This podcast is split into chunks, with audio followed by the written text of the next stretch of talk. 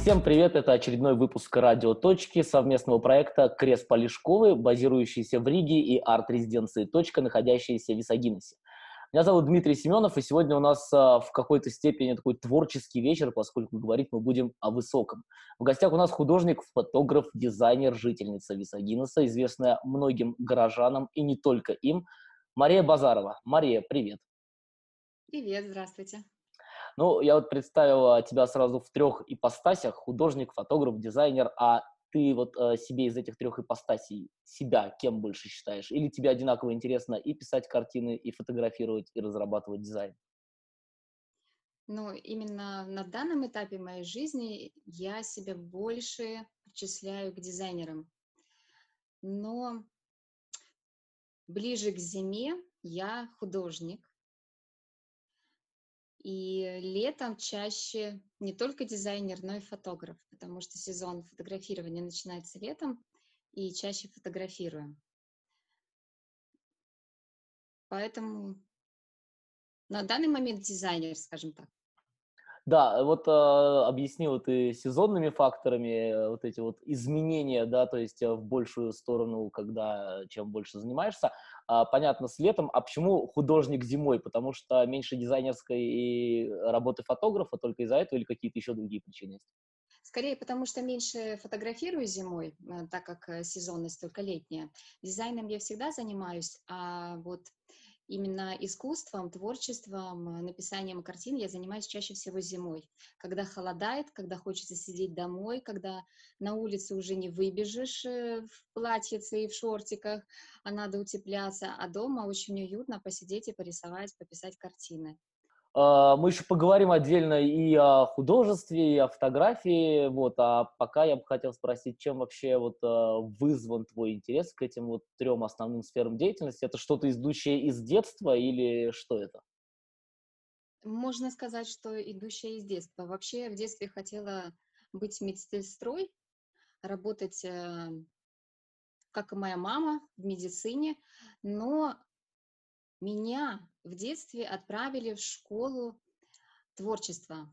У нас в Висагиносе есть дом творчества, куда меня отправили, и я там занималась и, и рисованием, и лепкой, и, э, и прилимой из соломы, и макраме. И вот оттуда во мне появилась творческая жилка, и, и, и без творчества я больше жить уже не смогла. Когда закончила школу, захотела а, поступать в университет, только связанное что-то, чтобы было с творчеством, и поступила на архитектурный факультет. У нас, получается, у меня образование бакалавр искусств.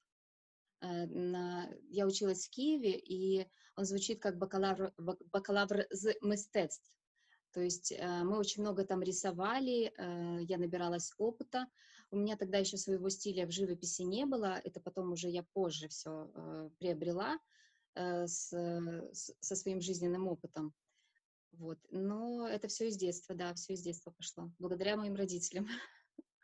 А вот вообще, если говорить о фотографии, наверное, да, и в том числе о написании картин, насколько долг путь от, э, ну, я буду использовать сейчас термин фотограф, да, от фотографа-любителя до того момента, когда это э, явление, которое было когда-то, наверное, хобби, начинает приносить доход?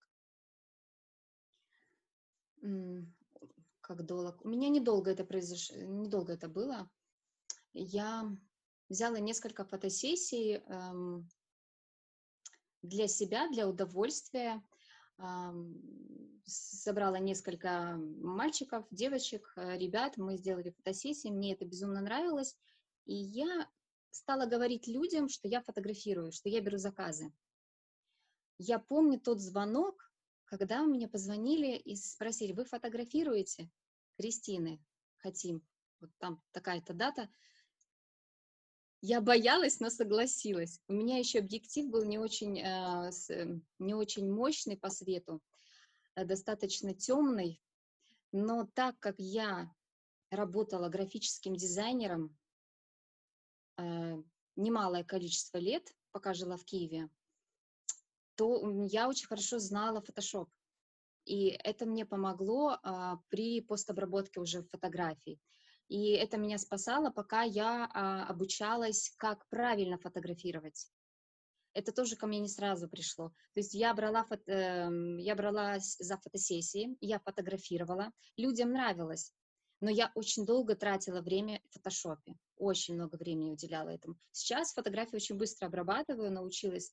Э, во-первых, я научилась грамотно снимать, э, для того, чтобы было, э, для того, чтобы я могла очень быстро их обработать. Вот. Недолго пусть, то есть, если отвечать на твой вопрос, э, где-то буквально через месяца три, как я взяла камеру, у меня пошли заказы. А, ты рассказывала вкратце уже про свой стиль, который у тебя а, не сразу оформился. А вот а, сейчас а, как можно охарактеризовать твой стиль, а, жанр, или ты не загоняешь себя в какие-то рамки, и вообще неправильно, может быть, с твоей точки зрения, загонять себя в какие-то рамки? В рамки, конечно, не надо себе загонять, надо все-таки чувствовать э, душой и эм, чувствовать холст и писать картины. Ну, я так считаю. Я, я не очень люблю картины писать на заказ, потому что, потому что, ну, опять же, тут так спорно получается. Есть заказчики, которые позволяют мне э, прочувствовать заказ, которые дают мне свободу. Эм, тогда, тогда легко писать на заказ. Но когда э, есть какие-то рамки, то это очень сложно. Э, вообще творческому человеку очень сложно творить в рамках, находиться, находясь в рамках. Э, ну, у меня есть название Лайро, вот я его так назвала, э, как когда-то вот в диалоге пришло на ум это название, значит, лай — это первые две буквы на английском линия, и ро — это первые две буквы раунд, круг, лай, ро. То есть у меня получается живопись такая графическая, Э, по черному, на черном фоне я пишу белыми линиями. Эм, когда я только начала, э, когда я только пришла к своей, как я пришла к этому стилю, то есть эм, я покрыла холст черным цветом, потому что мне нравился черный цвет на, то, на тот день, на тот момент. И, во-первых, это и глубина в черном цвете присутствует, и это цвет классики, хотя есть, конечно, утверждение людей, что это какой-то траурный цвет. У меня абсолютно с этим не было никак связано. Я просто любила черный цвет. Черный цвет, он для меня такой богат, богатый. Вот для меня он богатый, глубокий. И когда я закрыла холст черным цветом, захотелось контрастного цвета взять, да, вот это, это, это же не будет коричневый, ты потом не увидишь, нужен белый цвет. Этими белыми линиями я стала рисовать, вырисовывать фигуры, э, что-то интересное стало получаться. Я помню, у меня есть первая работа, я ее «Рыбки» назвала, эм, и потом еще было несколько работ, и после этого я показала местной художнице, Висагинской. Она посмотрела, ей понравилось, она сказала, что это необычно, я такого никогда не видела. А мне на тот момент э, жизни очень необходимо было услышать, что кому-то нравится то, что я делаю. Для меня нужен был этот толчок, иначе я бы не продолжила это делать. Вот она сказала, что классно, продолжай. И я, и, и я, и я я стала писать день и ночь, можно сказать, потому что как раз на том жизненном этапе я очень много писала картин, очень много. У меня несколько коллекций написано именно в тот период. Я с 2015 года э, стала писать картины в своем стиле, он у меня нашелся. И сейчас, да, некоторые люди узнают э, меня именно по, по моему почерку, что мне очень приятно. Я безумно, безумно всегда этого хотела, чтобы где-то, когда-то кто-то видел картину, сказал, а, это Базарова. Картину в Швейцарии. Вообще, насколько я понимаю, твои картины часто уходят как раз-таки за рубеж. А вот почему, да, да. почему, почему именно так сложилось, как вообще это произошло? Ну, эм, изначально я вообще, когда начинала писать картины, когда я уже думала, да, надо будет их как-то продавать, я почему-то думала, что в Литве нет денег, в Литве нету покупателей на мой товар, и я буду продавать за границу. За, э, почему еще за границу? Эм, я почему-то сразу рассчитывала на Америку, потому что в Америке очень любят handmade.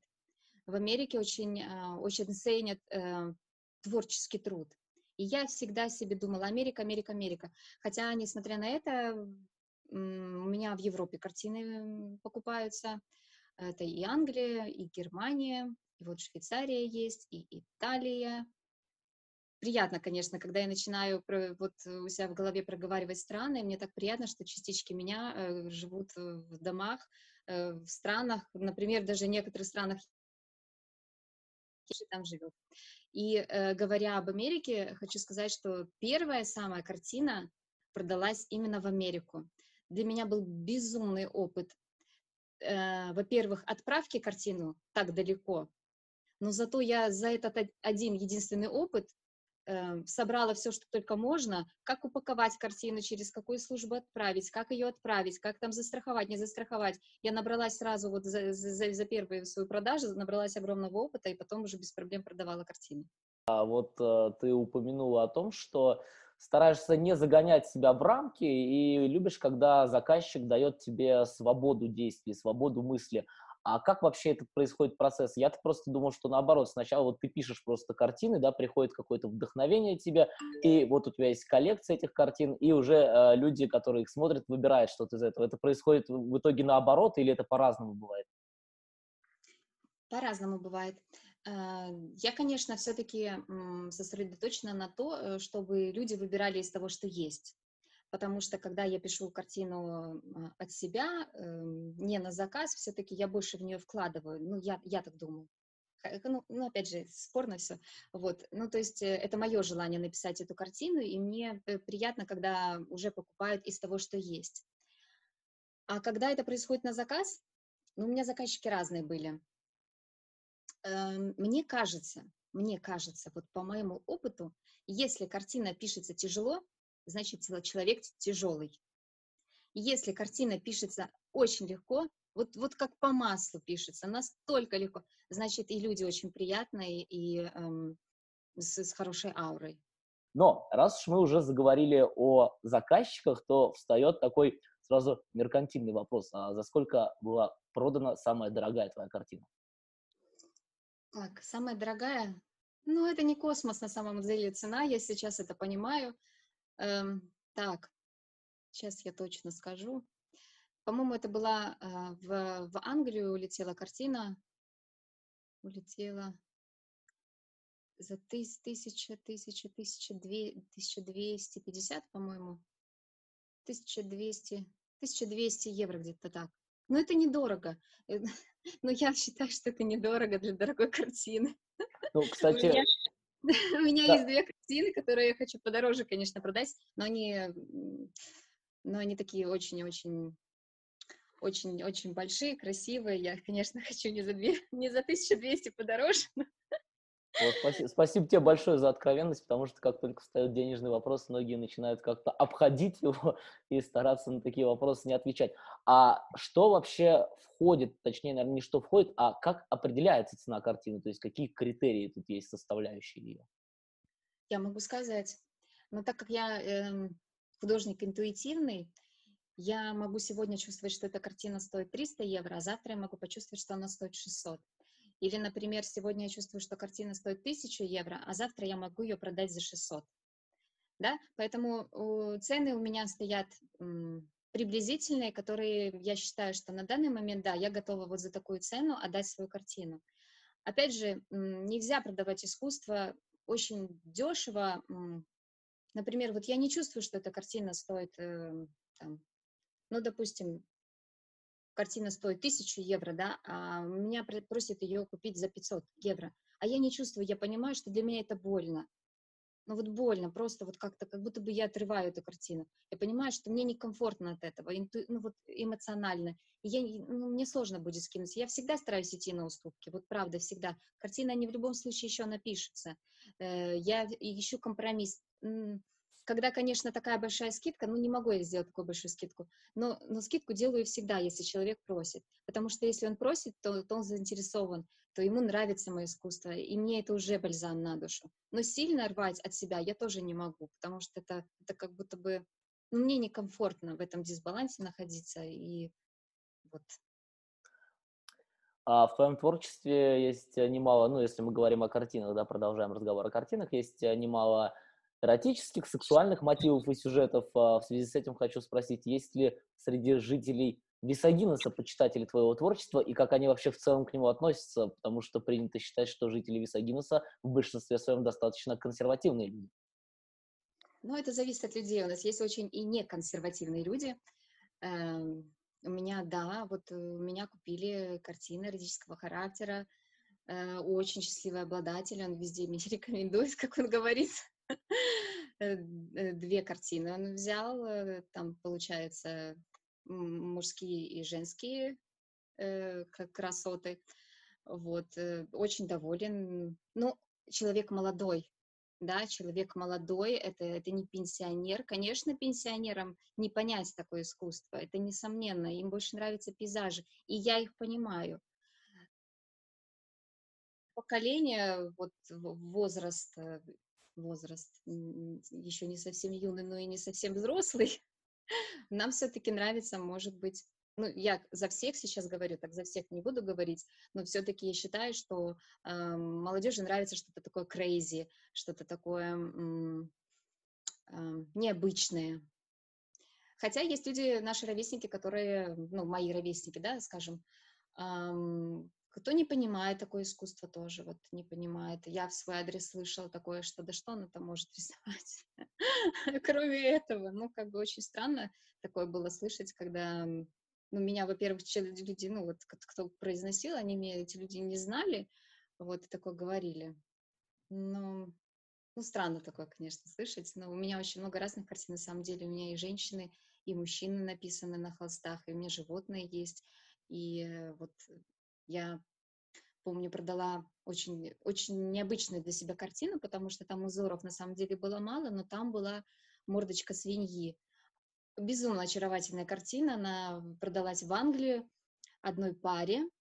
А, достаточно, кстати, в возрасте, ну, как в возрасте им было за 50, э, как мне рассказывали, потому что не я передавала эти картины, мне рассказывали, что приехали они на кабриолете за своей картиной, и плюс к этой картине они еще выпросили скидку на еще две моих, то есть у них три картины у этой пары.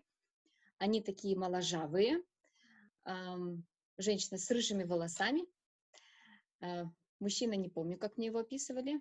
Но вот женщина с рыжими волосами, она получила картину с мордочкой свиньи, и она была хэппи, хэппи, хэппи.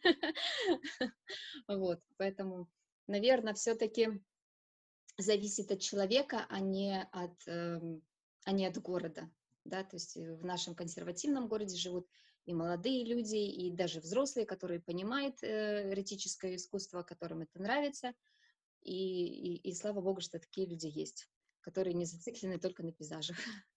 А если говорить о Висагиносе, насколько, с твоей точки зрения, Висагинос э, можно назвать благополучным городом для творческих людей? Благополучен он потому что здесь спокойно. Вот мне э, часто слышу, э, когда ко мне, мне говорят, Маша, едь в Вильнюс, там связи, там город больше. Я понимаю, что там и за квартиру побольше надо платить. Поэтому ну, я, я не понимаю таких предложений. Мне кажется, мы сейчас живем все-таки в мире онлайн. И эм, интернета вполне достаточно для того, чтобы начать себя продвигать, в том, в том же Инстаграме. Поэтому в Висагиносе хорошо творить, потому что здесь спокойно, потому что здесь не надо никуда бежать. Если хочется м- потусоваться с художниками, получить побольше контактов, впрыгнул в машину и доехал до Вильнюса. Побыл там несколько дней, насытился этим и возвращается творить, наслаждаться природой. Для меня природа очень важна. И для меня это является и важным фактором, кстати, вот в, творении искусства. Для меня важно спокойствие, для, для меня важно, чтобы мне ничто не отвлекало. А все-таки суета городская, когда, когда постоянное движение, оно не дает остановиться. Не дает остановиться, подумать, э, расслабиться, и, и так далее. Ну, это, это, это мои впечатления. Может быть, кто-то, кто постоянно живет в большом городе, уже привык к этому. Ну, я тоже жила в большом городе. К этому тоже привыкаешь, и можно остановиться. Но я вот привыкла сейчас находиться в маленьком городе. Но мне, конечно, здесь не хватает, может быть, может быть, какой-то поддержки художников, что ли. Было бы, конечно, неплохо, если было какое-то пространство для художников, где они могли бы э, держать свои картины, где э, они имели бы возможность писать, потому что я лично пишу в квартире. У меня много холстов э, накоплены и так далее. Я, конечно, все хочу переместиться в студию, эм, но я понимаю, что это арендная плата и так далее и тому подобное. Я, конечно, когда-нибудь на это решусь. Почему-то моя, моя внутренняя жаба не дает мне этого сделать, но я надеюсь, что я переступлю этот порог. Давай теперь немного поговорим о фотографии уже. Я вот а, сам а, человек не местный, да, приехавший сюда, в Литву, из другой страны, и живу здесь не так давно. И неоднократно мне приходилось слышать такое мнение от людей, которые либо живут здесь дольше, либо вообще коренные как бы литовцы, о том, что, в принципе, в Литве считается достаточно высокого уровня школа фотографов. Действительно ли это так? Я не отвечу на этот вопрос, потому что я не заканчивала ничего. Поэтому по поводу школы я ничего не могу сказать. Знаю, что у нас преподают э, фотографию в, э, в Доме творчества. Сейчас я не знаю, как называется у нас Дом творчества. Сейчас там все пере, попереназывали. Вот, но у нас есть преподаватели, которые, которые образовывают детей Э, показывает, рассказывает, как правильно фотографировать. Ну, в моем же случае я не заканчивала ничего, я самоучка, э, интернет в помощь. Я вообще считаю, что мы живем в прекрасное время, и я, в принципе, все, что я умею, все, что я делаю, я э, умею я немало. Если так начинать перечислять в себе в голове, то это все благодаря интернету. Если мне нужно что-то узнать, я ввожу в Google свой вопрос, и нахожу ответы. Я благодарна всем людям, которые, э, которые выставляют бесплатную информацию, рассказывают, как что правильно сделать. Мы у них учимся и становимся профессионалами. А тебе самой а, что больше всего нравится фотографировать и почему? Мне нравится людей фотографировать. Очень люблю людей. Я и как, э, на картинах изображаю людей, и фотографирую людей. Наверное, потому что это мне подобные, потому что люди, они эмоциональные, потому что, потому что они такие разные, и, и опыт у всех разный, и глубина внутренняя, она у всех разная. А приходилось ли тебе фотографировать кого-то из известных людей в Литве, ну, не знаю, из разных сфер, там, шоу-бизнес, творческие люди, может быть, какие-то политики, может быть, приходилось работать на каких-то конференциях и мероприятиях, где они участвовали, или фотосессию кому-то делать из них? Ну, делала, вот, да, делала фотосессию, сразу вспомнила, когда ты сказал про политиков. Был у меня такой опыт, да, я фотографировала э, политиков и группу людей, и по одному человеку делали фотосессию для буклетов, для билборда. И, кстати, дизайн я тоже потом делала э, для них, и для билборда, и для газеты, и флейрочки. То есть вот э, так, так сложилось, что я пошла фотографировать, а потом сказала во время беседы, вы знаете, если вам надо, я еще и дизайн могу сделать. Я сама себе прорекламировала, и потом еще получила работу, и поработала как дизайнером полиграфии. Вот так получилось. А насколько вот в таком случае, по твоему опыту, насколько вот люди, которые известны или из каких-то таких публичных сфер э, деятельности, насколько они более сложные или это абсолютно никак не отличается в работе? Ну, я фотографировала политиков. Э, политики должны были быть серьезными, поэтому, поэтому я не знаю, какие они в жизни. Ну, наверное, в жизни они не очень серьезные. Вот, а фотографировала я их серьезными. А в Висагиносе есть какие-то локации, которые тебе нравится больше всего фотографировать, и ты готова это делать снова и снова? Mm-hmm. Да, в принципе, я думаю, что в любом, в любом месте можно снять что-то креативное, интересное, необычное. Ам, локации, локации. Ну, все-таки мне нравится, чтобы было чисто.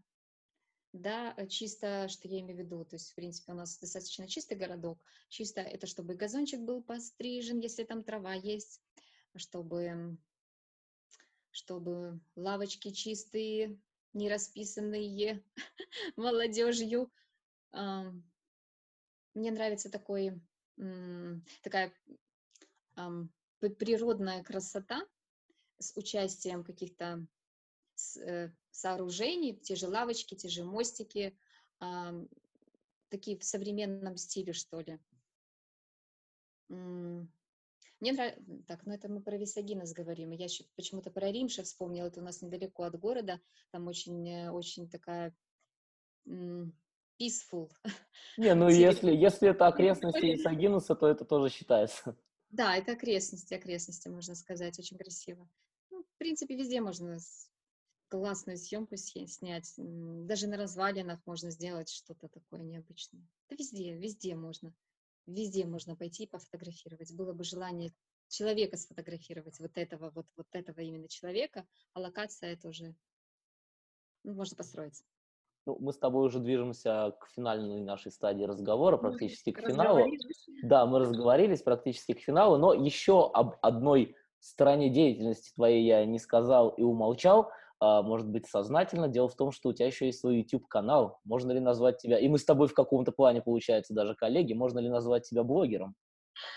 О, это, это попытки, это попытки уйти в блогерство. Мне это очень сложно дается, потому что мне сложно выкладывать посты, мне сложно быть всегда на виду. Такой уж я человек, больше все-таки ближе к уединению, и мне нравится, если что-то и показать, то это когда я уже закончила что-то сделать и показать результат. Не люблю показывать процессы. Поэтому, да, я создала свой канал, возможно, для того, чтобы больше людей меня увидела, больше людей меня узнала, узнавала. Я месяца три усердно работала над YouTube-каналом, снимала видео, но так как это занимало очень много времени и ничего мне не приносило, хотя я прекрасно понимаю, для того, чтобы что-то приносило результат, надо очень-очень много работать. Но меня хватило на три месяца. Возможно, я канал возобновлю. Э, Возобновлю как? Буду закидывать новые видео, если будет что-то интересное. Но вот на регулярной основе мне очень сложно, и я пока к этому не готова. Это какая-то растрата моих ресурсов, моего времени, моей энергии. А у меня сейчас есть куда одевать свою энергию для того, чтобы получать результат более быстрый. И последнее, наверное, что я спрошу, а, как уже ты тоже в разговоре упомянула, в частности, сегодня, о том, что ты училась в Киеве и какое-то время, соответственно, там жила. Так а, вот а, в связи с этим возникает тоже вполне логичный вопрос, что сподвигло тебя из мегаполиса, да, из столицы Украины вернуться в маленький Висагинес, насколько вообще это сейчас популярная тенденция, когда молодежь Висагинеса, которая какое-то время у- уезжала учиться в разные страны, кто в Россию, кто в Украину, а кто в Европу, сейчас начинает возвращаться. Мгм. Э, Да, все правильно. После школы я училась в Киеве, э, получила высшее образование, и там я работала, вот как раз работала графическим дизайнером, получала все навыки работы за компьютером. И, ну, в моей жизни так сложилось. В моей жизни ам, была очень трагическая история, и, наверное, я не буду о ней рассказывать, которая привела меня в родной дом. То есть у меня была ситуация такая, что мне нужны были родные стены, чтобы это все дело пережить. И так получилось, что пока я все это дело пережи- переживала, я прижилась снова в своем родном городе, и тут осталась, и у меня были мысли, были, ну, даже не попытки, скорее мысли уехать э, и в Вильнюс, может быть, Каунас, и, может быть, Клайпеду. Я размышляла, думала, куда бы мне двинуть. Но, но вот я как человек интуитивный, я чувствовала, что не надо, что здесь сейчас то, что нужно. И так сложилось, что я вот до сих пор здесь, и я кайфую от того, где я нахожусь. Я кайфую, что мне не надо никуда бежать. Я помню свою жизнь в Киеве, это постоянная суета, постоянная самотоха. Когда я жила в Киеве, я не доби- э, живя в Киеве, я не добилась тех результатов, которые добилась здесь, живя в Висагиносе, за более короткий промежуток времени. потому что для того, чтобы съездить в магазин, там, закупиться и так далее, ну, мне надо было потратить полдня. Чтобы здесь мне закупиться, мне надо пять минут дойти до магазина. И, и, и все, я потратила время, на быт уходит очень мало времени, и больше времени уходит на себя. Э, на дорогу не уходит время, время уходит на себя. И поэтому маленький город, конечно, это, это огромный плюс для, для того, кто хочет остановиться и развиваться, а не все время куда-то бежать, бежать, бежать, бежать, бежать. Ну, вообще это очень важно, мне кажется, да, жить в том месте, да, получать удовлетворение от того места, где ты живешь, и заниматься той деятельностью, как бы получать удовлетворение от той деятельности, которой ты занимаешься, вот, и в этом плане я тебя очень сильно хорошо понимаю, спасибо тебе большое за то, что нашла время и пообщалась с нами, вот, и желаем тебе Спасибо. новых картин, новых идей и побольше покупателей. Спасибо, очень приятно, спасибо за пожелания, желаю тоже развития и э, тебе удачи в новом городе.